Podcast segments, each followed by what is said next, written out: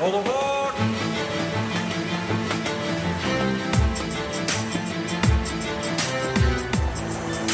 Welkom terug. Je luistert naar kant B van de zesde aflevering van de Goede Reis podcast. De leukste wegwijzer voor onderweg. Je staat op het punt om te gaan luisteren naar de leukste reistips van Koen Drosten. Zoals je al hoorde op kant A weet Koen van Polar Steps alles van het trekken van onze avonturen onderweg. En laat hij nou groot fan zijn van reizen door gebieden waar dat bereik nou weer net wat minder is. Daar zijn we ook vaak tegen aangelopen bij het testen van onze app. Dat hier in Nederland werkt alles goed natuurlijk. Maar eh, op het moment dat je ergens in de middle of nowhere van Afrika zit... dan is ook de, de bereikbaarheid van telefoons en masten... en hoe dat soort dingen allemaal werkt heel anders dan, uh, dan onder de Nederlandse omstandigheden. En die onbereikbare gebieden, dan hebben we het bijvoorbeeld over toeren door de woestijn, maar ook over duiken en over eilanden. En dat brengt ons met een simpel bruggetje bij het sterke verhaal van een luisteraar. Deze keer kreeg ik een bericht van Ilse. Zij was tijdens een wereldreis op de Galapagos-eilanden en ging op zoek naar een reuzenschildpad. Oké, dit is een beetje vreemd. Waar we van tevoren ons nog zo hadden voorgenomen. We gaan niet bij vreemde mensen zomaar in de auto. We gaan niet liften. Uh, we gaan niet zonder gids op pad. Al dat soort dingen. Ja, dat gooi je dus toch allemaal overboord, die voornemens. Op het moment dat je op reis bent, dan ga je toch lekker voor het gemak. Het spontane, het nonchalant. En dan kan eigenlijk ineens alles. En nu hadden we even het besefmomentje: oh fuck, wat hebben we eigenlijk gedaan? We zijn gewoon bij deze man ingestapt. We kennen die event helemaal niet. We weten eigenlijk niet of hij ons wel begrijpt waar we naartoe moeten. En nu staan we hier in the middle of nowhere.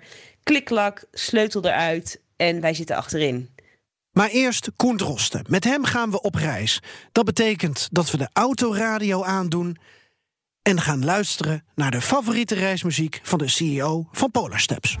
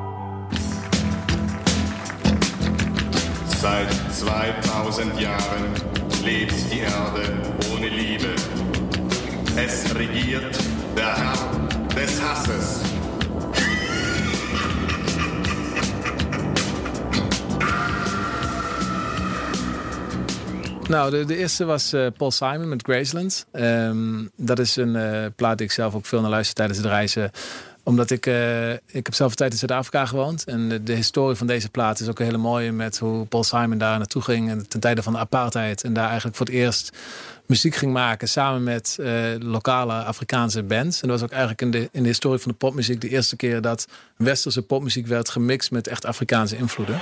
Ladies and gentlemen, comrades and friends, countrymen. This is Graceland in concert 1987.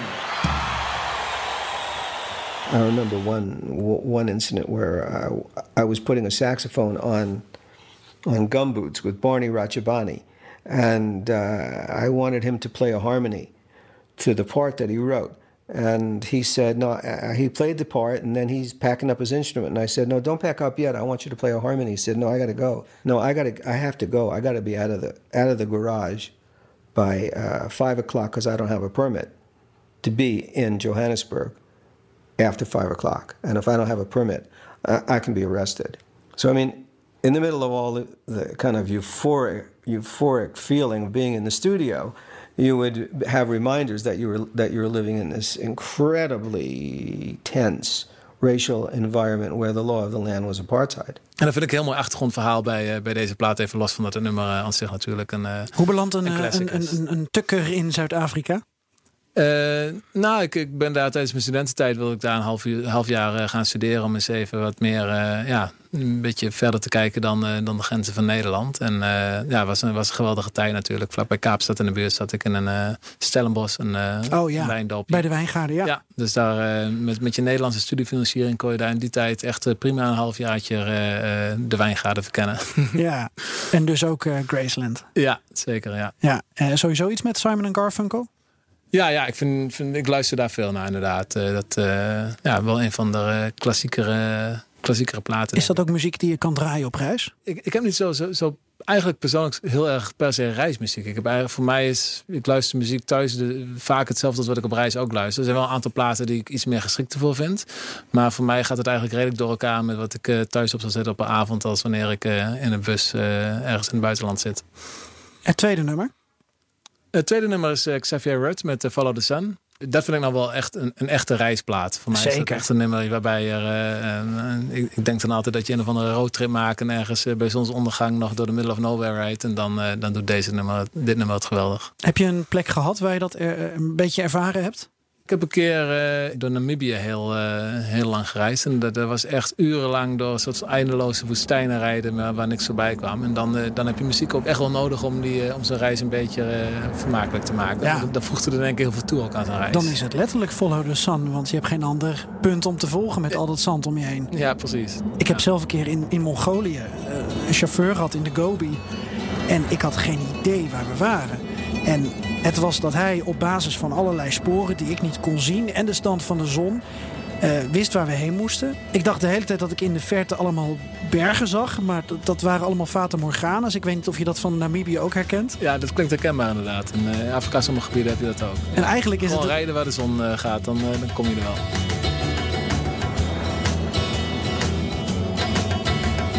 Ik vind het wel mooi, want in, in het eerste deel van deze podcast hebben we het dus over tracken van onze reis gehad.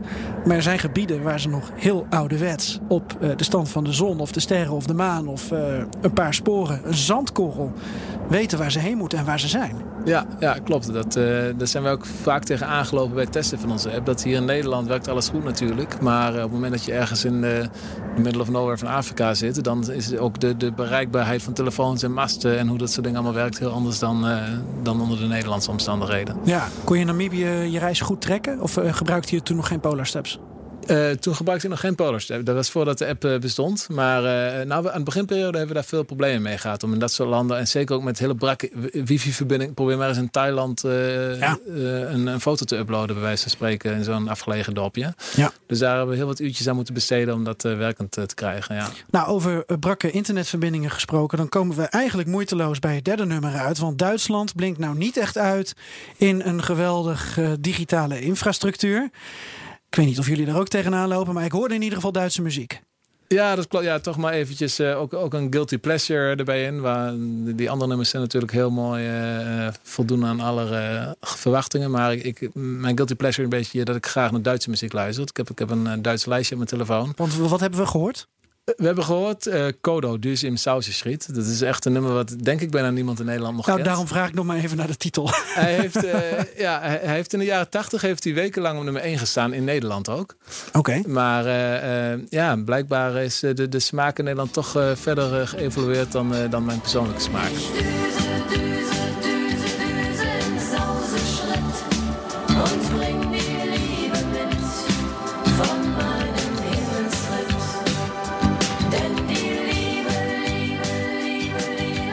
Waren de alternatieven geweest? Stel dat je iets anders van je Duitse lijstje had gepakt. Uh, ik had uh, Helene Fischer met Atemloos duurt die nacht er ook tussen staan. Ja, ik ga, ik ga ook jaar naar Oktoberfest in München. En uh, daar die komt natuurlijk ook die Wies en daar komt hij ook voorbij. Dus ja, die, die, die kan niet missen in het foute Duitse nummerslijstje. Ja,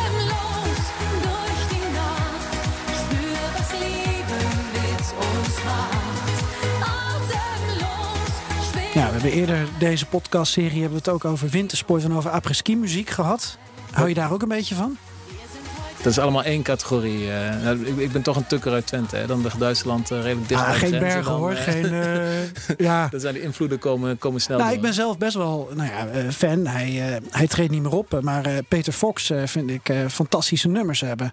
En dan niet alleen House am Zee. Dat zullen veel mensen herkennen. Maar Stad Affe bijvoorbeeld. En auf Zwei Beine. nou, en zo zijn er nog een paar nummers. Ja, dat is fantastisch. Ja, nou, wij, wij Nederlanders zijn heel gericht op Amerika natuurlijk. qua, qua alles, qua pop en qua cultuur. Maar ik vind het eigenlijk ook op reisgebied uh, gelden. Dat, dat wij, we zouden best wel wat vaker naar Duitsland mogen kijken. Of, muziek is één ding. Hoewel dit natuurlijk wel, wel de echte foutste nummers uit Duitsland zijn. Maar, nou, maar House am Zee is best wel categorie Follow ja. the Sun misschien. Ja, en, uh, maar, maar ook, ook, ook met de reizen, zeg maar. Heel veel mensen die uh, ja, kijken toch vaak van nature snel naar de verre bestemmingen. Terwijl je vlak over de grens in Duitsland uh, geweldige plekken hebt.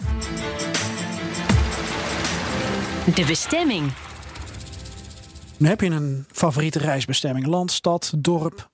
Nou, dat is voor mij uh, een, een, plek waar ik twee jaar geleden ben, ben geweest. Ik, ik hou heel erg van duiken, zoals ik net al even zei. En uh, die uh, plek is Raja Ampat. Dat is een heel erg afgelegen eilandje in Indonesië. Ja. Je moet echt verschrikkelijk lang reizen om er te komen. Van met een paar vluchten een paar keer overstappen en dan nog met een boot en dan, dan ben je er. En het heeft echt de combinatie van iets wat ik heel erg tof vind. Dat het totaal voelt alsof je helemaal aan het einde van de wereld bent. En je kunt er echt fenomenaal mooi duiken. Wat zijn nog meer mooie, mooie duikplekken? Wat heb je met duiken überhaupt? Ik vind het heel rustgevend. Ja, voor mij is het. Ik heb het iets van tien jaar geleden ontdekt. Uh, toen ik aan de backpacker was, ooit voor het eerst. En het, uh, ik vind het heel veel rust geven. En ik vind het heel bijzonder dat. Ja, je, je kent natuurlijk de wereld boven water. Maar de wereld onder water is, is enorm. De, onder die zeespiegel ligt een enorme wereld met, met, met bergen, met natuur, met dieren. En uh, dat vind ik heel bijzonder om daar doorheen te, als een soort gast, daar doorheen te zweven, zeg maar, in je, in je duikpakje. Ja. Dat, uh, ja. En, en wat maakt Rasje Ampat dan zo, zo bijzonder ten opzichte van andere duikplekken? Want ja, uh, ik ben zelf eens bij de Galapagos geweest en daar ben ik niet wezen duiken, maar snorkelen. Nou, ja. daar uh, ging ik al helemaal door het lint ja, onder water hoor. Dat is ook geweldig duiken daar inderdaad. Uh, Rashampat is met name het, uh, het koraal is enorm kleurrijk. Je hebt hele mooie van die, ja, een wall heet dat dan met duiken. Dus zo'n hele steile muur naar beneden die helemaal gevuld is met allerlei kleuren koraal en allerlei uh, zeeleven wat daar dan, uh, dan bij hoort. Gecombineerd met dat je daar ook de wat grotere dieren tegenkomt, de haaien en dat soort uh, dingen die daar in grote getalen voorbij zwemmen. Dus ja, dat is ja. een bijzondere plek. Nog meer mooie duikspots waarvan je zegt van nou, ga daar ook eens kijken als je daarvan houdt. Ik bedoel, ik zit hier nu met een expert. Dus, de Galapagos waar je geweest bent, dat, nou, dat zul je, daar, daar, daar, ik stond op een gegeven moment, was ik niet eens aan het duiken, stond ik met mijn voet in het water en toen kwam er zo'n zo'n hammerhead, ja. ja. hamerkop haai kwam voorbij ook gezien. zwemmen. En die, die zwom gewoon lang, dat was een babytje, die zwom gewoon langs zijn voeten uh, daar. Dus dat geeft wel iets aan over de hoeveelheid. Uh, ja, je hoeft er niet eens het water in, want nee. uh, de, de dieren zitten in de bushokjes te zonnebaden. dus dat is krankzinnig. En ik werd 's ochtends een keer wakker op mijn schipje. En om zes uur en ik deed de deur open van de cabine. En ineens zie ik daar enorme schildpadden dopperen. Ja. Dus het is... Ja, ja, en wat die plek ook heeft, dat vind ik ook heel bijzonder, is dat het, het heeft ook dat afgelegene gevoel wat Rasja Ampat bijvoorbeeld ook heeft. Dat je echt, je, je moet oh, heel ja. lang reizen om er te komen. Het is heel veel gedoe en moeite. Maar daardoor ben je dan ook een, alleen al die reis aan zich. Daardoor heb je het gevoel dat je op een bijzondere plek bent. En uh, nou, los van of dat nou in je hoofd zit of het ook daadwerkelijk zo is, dat vind ik altijd veel toevoegen. Dat je zo uh, dat je ook echt afgelegen zit. Ja, we gaan, we gaan er geen enorme discussie over voeren. Maar toch één vraag als het mag over verantwoord reizen en verantwoord duurzaam reizen. Want ik heb dat ook soms. En dat zal ook een ding van onze generatie misschien zijn. Dat ik denk van ik hou verschrikkelijk veel van reizen. Ik vind het geweldig. Maar nu met alle verhalen over wat er met de wereld gebeurt. Ja, ik, ik werk toch ook een beetje in de reisbranche. En dan voel ik wel een bepaalde verantwoordelijkheid. Maar ik ben nog een beetje zoekende naar hoe ik daarmee om moet gaan. Hoe zie jij dat ook vanuit jouw werk? Ja, ja, of vanuit jouw persoon moet je het eerder benaderen? Ja, wij, wij, wij, zitten eigenlijk in precies dezelfde status als wat jij net schetst voor jezelf. Ik hoop niet dat je het een vervelende vraag vindt hoor. Nee, maar, nou, nou in, in tegendeel. Ik denk dat het, dat het heel goed is om dat daar meer over gepraat zou moeten worden. Want ik denk dat, uh, dat het is ook een trend natuurlijk van de laatste paar jaar nog meer. Dat die bewustwording rondom vliegen, de klimaatimpact van al dat soort dingen. Um, en ik denk dat uh, iedereen die, als je een passie hebt voor reizen, dan heb je per definitie vaak ook een passie voor natuur en de wereld en uh, alles om je heen. En nou, dat is natuurlijk een enorme frictie tussen die twee uh, thema's. En ja, we hebben zelf ook als founders, maar eigenlijk iedereen die bij ons werkt, daar ook de laatste, laatste jaar met name nog weer heel veel gesprekken over. Van, goh, wat, wat, wat kunnen wij zelf nou doen? Wij, wij werken in die reiswereld, wij zitten in die reiswereld. Maar wij voelen ook de negatieve impact van reizen. En daartegenover staat ook een positieve impact van reizen natuurlijk. Wat het betekent voor contacten tussen culturen onderling. En mensen die met elkaar eh, ja, meer in contact komen, meer begrip. En ja, het klinkt heel cliché, maar wat dat doet voor wereldvrede in, in bredere zin. Ja. Ehm, dat is een hele positieve impact. Dus daar moet je, daar moet je ook niet aan voorbij gaan. Maar daartegenover staat wel dat uh, ja, de, als je kijkt naar wat een, uh, de impact is van een vliegreisje naar, uh, naar Indonesië bijvoorbeeld. dat voelt ook niet goed. En wij zijn eigenlijk bij ons nog, nog we hebben de, de, ambitie gesteld om hier echt actief mee bezig te gaan. maar we zijn nog bezig om te kijken van wat het nou precies betekent. En waar wij ook als bedrijf waar wij de grootste impact kunnen maken. Als wij daar nou concreet iets, iets mee dus Dat is misschien een mooie doelstelling voor, voor volgend jaar bijvoorbeeld? Dat, dat, is het inderdaad. Ja, dat hebben we echt een van de hoofddoelstellingen zelf. Om, om te zeggen van we willen echt bewuster bezig gaan met reizen. En hoe kunnen we aan de ene kant toch dat reizen waar we zo'n passie voor hebben uh, blijven doen. Maar tegelijkertijd ook de wereld toch wat, uh, wat beter achterlaten nadat we hem gevonden hebben. Rasje Ampat, was dat een beetje de, de, de toeristische bestemming die je, die je wilde aanraden? Of heb je ook nog iets anders? Nou, ik, ik, heb, ik heb ook nog een bestemming iets, dichterbij. Dat is ook meteen het thema van die uh, klimaatverandering en het vliegen. Wat ik de laatste jaren eigenlijk een beetje ontdekt heb, dat is met name via mijn vader. Die is heel erg van, die gaat nog naar de vakantiebeurs en heeft allemaal foldertjes van allerlei dingen. En hij kwam een, uh, uh, een paar jaar geleden voor het eerst met allerlei Duitse dorpjes die vlak over de grens liggen. Je hebt bijvoorbeeld de Kochem heb je aan de Moezel liggen. Ja, Daar kun je vier uur... Met C-O-C-H-E-M geloof ik, ja. Ja, inderdaad. Superleuk Duits dorpje tussen de wijnvelden. Je hebt dan zo'n microklimaat heb je daar, waardoor het eigenlijk bijna altijd mooi weer is uh, als je er bent. En uh, ja, je moet er geen hele week naartoe gaan, maar voor een weekendje weg uh, rij je echt in een paar uur tijd van Amsterdam naartoe. Um, Monschau is een ander voorbeeld. Ligt vlak over de grens bij Maastricht. Ben je 2,5 uur rijden, sta je daar. Het zijn een beetje pensionado-bestemmingen. Dus ze hebben niet mm -hmm. de al te beste reputatie, denk ik, onder de gemiddelde millennial. Maar dat zou juist moeten veranderen. Want diezelfde millennial, die wil ook niet meer in een vliegtuig stappen. Nee, maar het, het lastige is, Koen, dat jij en ik natuurlijk al bijvoorbeeld... als we onszelf als uitgangspunt nemen... wij hebben al veel gereisd en hebben al veel gezien. Dus dan kunnen we misschien ook wat makkelijker genoegen nemen met die dorpjes ja, dit krijg je niet zo makkelijk bij een 18 of 20-jarige erin die, die nog niet in Australië of Amerika is geweest. Ja, maar het hoeft ook niet, het is niet of-of. hè. Dus het kan ook uh, zeg maar even één weekendje naar uh, uh, Florence of Valencia vliegen heel veel mensen naartoe voor een weekendje weg. Ja. Terwijl je als je naar, die, nou, naar, naar Kochem gaat, dan denk ik dat je daar net zo goed een heel leuk weekend ja, kunt hebben. Dus precies. Dus voor mensen, en ik, ik ben het zelf ook iemand, de mensen die de ambitie hebben om misschien iets minder vaak aan een vliegtuig te stappen, zijn dat wel heel aantrekkelijker alternatieven. De stempel. Ja, met het schaamrood op de kaken moeten we het dan hebben over het aantal stempels in ons uh, paspoort. ja, Koen, je hebt uh, waarschijnlijk uh, regelmatig een nieuw paspoort nodig. Wij tellen landjes natuurlijk met de statistieken op Polar Steps. Ja. Die, die, die overleven ook de nieuwe paspoorten die in de loop der jaren voorbij komen. En daar staat de teller op 71 bij mij. Ja, dus dat zijn er heel wat. Ja, alle continenten gehad? Nee, ik ben nog nooit in Antarctica geweest. Ah, ja, ja die, nee, dat die ik ook niet. Nee, nee. Is dat er nog een land tussen uh, wat echt uh, ja, heel bijzonder was of heel afgelegen? Of uh, je had het over Pakistan. Zou ik graag een keer naartoe willen. Want volgens mij is ik heb wel op Polar Steps hebben we wel reizigers die daar doorheen rijden, rijden. Vaak van die mensen die die overland reizen maken, die met, met, een, met zo'n grote truck van Nederland ergens naar in Azië rijden. En de foto's uit Pakistan zijn echt altijd geweldig. De, de, de Faroe-eilanden is een ander voorbeeld. daar ben ik naartoe geweest vorig jaar echt omdat ik op Polis foto's voorbij zag komen van mensen die er waren. En het, was, het zag er zo geweldig uit. Dat, uh, ja. en, en Pakistan is in diezelfde categorie. En Fareur viel niet tegen? Nee, dat was geweldig. Ja, ja. ja. Ik heb de, de vergelijkbare fotootjes zelf uh, meegenomen. Wat leuk. Ja. ja, ik weet nog dat in uh, aflevering 4 van de podcast een namengenoot voor jou, ook Koen, die heeft toen de Vareur ook uh, aangeprezen. En ook de gasvrijheid daar. En, en, en inderdaad, om elke hoek, elke bocht die je maakt, zie je weer een ander landschap verschijnen. Ja, absoluut. Klein Echt, maar fijn. een magische plek. Ja, leuk. Geweldig. De geheimtip. Ja, want als CEO van Polar Steps uh, en zeker met uh, de features waar ze nu aan werken, moet Koen natuurlijk wel weten wat uh, nou, het museum of het restaurantje of het barretje is waar je naartoe kan. maar dan toch even met de personal touch. Dus Koen, wat, wat kan je aanraden? Ik heb een tip in een verland en dat is eigenlijk in Panama. En een van de uh, tofste plekken, ik ben daar zelf ook geweest, dat is de, de Lost and Found Hostel. En dat is een plek uh, ergens op de weg naar Bocas del Toro. En de meeste mensen die knallen daar voorbij in, uh, in een bus. Um, maar daar is een soort, uh, ja, een, groepje van wat hele alternatieve mensen. Die hebben daar een soort eigen leefgemeenschap gestart. Waarbij ze hun eigen groenten verbouwen. En helemaal disconnected leven van de rest van de wereld. Je hebt ook geen internet en al dat soort dingen. Um, en maar het is geen secteachtige... Het is geen secteachtig ding. Het okay. zijn gewoon mensen die, die ja, voor gekozen hebben om een, los te komen van, van de consumptiemaatschappij. En daar hun eigen groenten te verbouwen en hun eigen levensonderhoud te voorzien. En het is een geweldige plek om te blijven. Je kunt daar dus ook blijven slapen een aantal nachtjes. En dan uh, ja, ga je daar, kun je daar mee helpen even met die mensen om daar het eten te maken en te verbouwen. Op een hele mooie, bijzondere plek in een soort regenwoudachtige setting. Dus, Weet je nog hoe je daar komt?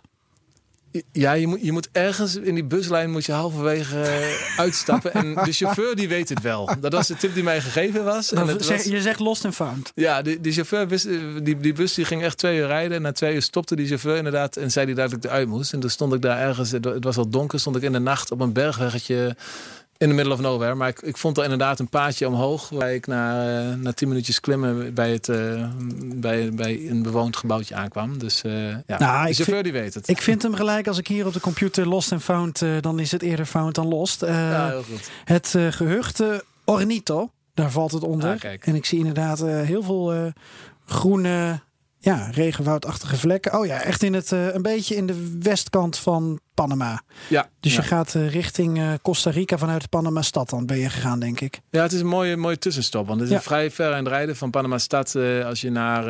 Um, oh, 28 euro zegt Google. Ik ga gelijk. Kijk. ja. Nee, leuk. Ja, sorry. Nee, maak je verhaal af. Ja, je ging vanuit Panama, Panama stad, zei je. En, oh nee, ik zei dat, dat hij inderdaad op die dat het heel eind reizen is. Dus dat het een mooie tussenstop is als je die, uh, als je die lange reis eventjes uh, een dagje wil onderbreken. Uitstekend. Ja, ik ben gelijk weer, weer enthousiast. Nou, Koen, kunnen we misschien nog iets dichtbij vinden dan om, om een beetje aan te sturen op onze idealen van zojuist? Nou, als, als stukker zou ik dan zeggen, ja, ga naar uh, Ootmarsum, een prachtig dorpje. Ootmarsum, ik dacht altijd Ootmarsum. Naar Ootmarsum, Ootmarsum zeggen we eigenlijk in, in Twente. Prachtig dorpje tussen de Twentse Essen en uh, een stuk minder CO2-uitstoot dan uh, naar Valencia vliegen. Dus een goed alternatief. Dat was dus het verhaal van Koen uit Ootmarsum. Elke aflevering geven we jou de mogelijkheid om een reisanekdote met ons te delen. Ging je arm uit de kom tijdens het ziplinen in Laos of heb je ternauwernood een zandstorm in Mongolië overleefd? Het zou allemaal kunnen gebeuren. Ik ben heel benieuwd naar jouw sterke verhalen. Deze keer komt er een heel goed verhaal van Ilse. Zij was op de Galapagos-eilanden, duizend kilometer uit de kust van Ecuador, en zij ging daar op zoek naar een reuzenschildpad. Maar ja, hoe vind je die? Hoi, mijn naam is Ilse en ik ben een paar jaar geleden voor negen maanden op reis geweest vanaf Bolivia tot aan Nicaragua. En daar heb ik onder andere een, memorabel moment gehad op uh, de Galapagos-eilanden. Nu denk je misschien de Galapagos-eilanden, poepoe, wat een luxe. Um, je moet vast miljonair zijn om daar te komen, maar dat is absoluut niet waar. We hebben ontdekt dat je gewoon vanaf Quito daarheen kan vliegen en dan zelf kan eiland hoppen. Dus op een low-budget manier kan je dan alsnog genieten van alles wat daar op, onder en boven het water leeft. Want daar ga, daarvoor ga je natuurlijk naar de eilanden. Er leven echt ongelooflijk veel uh, bizarre beesten die je nergens anders ziet. En uh, een van de beesten is de gigantische reuzenschildpad. Die wilden we heel graag zien en daarvoor moesten we op het midden van het eiland zijn. Eigenlijk zijn alle uh, accommodaties echt aan de kust. Dus je moet daar een stukje binnenland voor in. En daarvoor kun je met de taxi gaan. Nu waren er allerlei dure taxis, want ja, die wilde hij dan retour brengen. En het was de enige optie. Maar dat vonden we toch een beetje belachelijk wat ze daar precies voor vroegen. Dus toen was er een man die zei: Weet je wat, ik breng jullie voor veel minder uh, geld. Maar dan zet ik jullie daar alleen af. Moet je zelf maar zien hoe je terugkomt. Prima, dachten wij. Dat fixen we daar wel weer. Uh, op naar de reuzenschildpad. We zaten bij deze beste man in de wagen en hij kon niet zo goed Engels. Ons Spaans was destijds nog redelijk beperkt. Maar goed, Tortuga Grande, dat konden we wel vertellen. Dus we dachten dat deze man het wel duidelijk had. De grote schildpad kan niet missen. We waren onderweg en op een gegeven moment probeerde hij een gesprekje aan te knopen. En toen hadden we wel door, hij twijfelt of we nou straks links of rechts moeten. Dus we probeerden uit te leggen nog een keer, ja, Tortuga Grande, er is hier ergens een farm, daar moeten we zijn. Uh, nou ja, dus we merkten al wel, hmm, hmm, hmm, in de communicatie gaat het niet helemaal lekker, maar nou, moet vast goed komen. Totdat hij een soort hobbelig landweggetje inreed en er echt verder niemand meer te bekennen was. Geen andere auto, geen voorbijganger, helemaal niks. Afgelegen weg en op een gegeven moment zette hij de auto stil. En toen keek elkaar aan. Oké, dit is een beetje vreemd. Waar we van tevoren ons nog zo hadden voorgenomen. We gaan niet bij vreemde mensen zomaar in de auto. We gaan niet liften. Uh, we gaan niet zonder gids op pad. Al dat soort dingen. Ja, dat gooi je dus toch allemaal overboord, die voornemens op het moment dat je op reis bent, dan ga je toch lekker voor het gemak, het spontane, het nonchalant en dan kan eigenlijk ineens alles. En nu hadden we even het besefmomentje, oh fuck, wat hebben we eigenlijk gedaan? We zijn gewoon bij deze man ingestapt, we kennen die event helemaal niet, we weten eigenlijk niet of hij ons wel begrijpt waar we naartoe moeten en nu staan we hier in the middle of nowhere, klik-klak, sleutel eruit en wij zitten achterin. Wat is deze man van plan? Wat meteen door mijn hoofd ging: oké, dit, dit is dus het moment. Nu worden we beroofd, nu worden we ontvoerd. Mijn hart zat echt helemaal in mijn keel.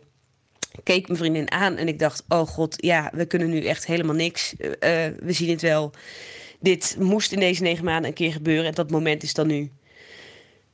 Echt, ja, meteen het besef: wat zijn wij dom? En nou, we, we, zien het wel. We zien het wel wat er ons nu gaat gebeuren. Totdat hij de deur openzwaait, onze deuren open doet en zegt in het half Spaans: Kom eruit, kom eruit, ik wil je wat laten zien. En wat denk je? We stappen uit de auto, nog steeds met hart echt in ons keel. Wil deze allerliefste chauffeur gewoon een enorme, gigantische reuzenschildpad aan ons laten zien. Die daar gewoon langs de weg kruipt en helemaal niet in een park zit. Wat een opluchting en wat voelden we ons schuldig dat we even iets slechts van deze man dachten. Dus al met al als je op je gevoel afgaat, en dat deden we, want we stapten gewoon zo de auto in zonder ergens bij na te denken, gaat het meestal, meestal goed.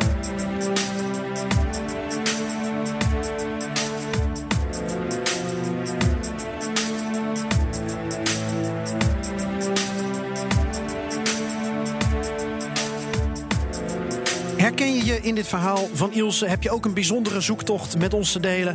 Of misschien een heel ander verhaal? Spreek dan zo'n lekkere anekdote in op je telefoon. Doe dat bijvoorbeeld via WhatsApp en mail deze dan naar goedereispodcast.bnr.nl.